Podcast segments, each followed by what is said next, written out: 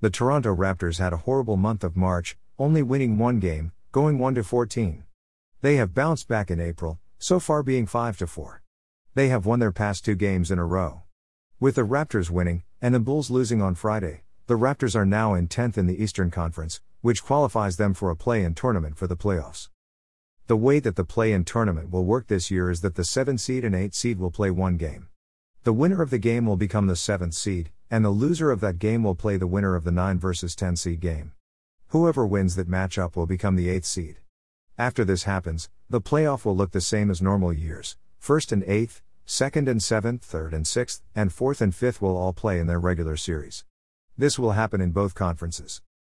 The Raptors are 16.5 games out of first, same as the Bulls the Bulls. The Raptors have a 23 34 record and a .404 winning percentage, while the Bulls have a 22 33 record and a .400 winning percentage. The Raptors and the Bulls are battling for that last spot in the play-in tournament. Kyle Lowry was out with a foot infection for 6 games before returning to the lineup to face the Knicks. He was then rested for their games against the Hawks, Spurs and their game on Friday against the Magic.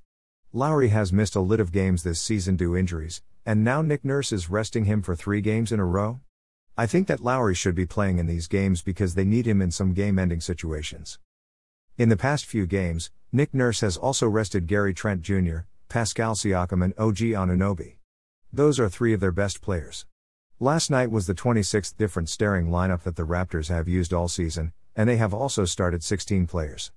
It consisted of Chris Boucher, Paul Watson Jr., Khem Birch, Malachi Flynn, and Fred Van VanVleet. Paul Watson Jr. scored a career high 30 points on Friday, along with four rebounds. He was on fire. His previous high was 22 points. He has played off of the bench and on the Raptors 905 all season, and getting a start and scoring 30 points must have felt good to do. He scored 20 of his 30 in the third quarter. He also drained 8 threes. Yuta Watanabe scored a career high 21 points against Orlando. He is a big part of the Raptors' defense, but recently, he has been scoring more. He was not putting up too many shots earlier in the season. Normally, when he got a good look, he would just pass it on. But now he has the confidence to shoot. The game against the Magic was more of a tryout for players and for Nick Nurse to see what some of the guys can do. Fred Van VanVleet and Chris Boucher were the only players that are used to the amount of playing time that they got. The players that proved themselves against the Magic are probably going to become regular bench players, while the players that got decent minutes, but didn't deliver will probably not get as many opportunities. Khem Birch was signed by the Raptors about a week ago, and he got his first start on Friday, coincidentally against the team that cut him. That's right, Orlando was the team that cut him, and he got his first start as a Raptor against them.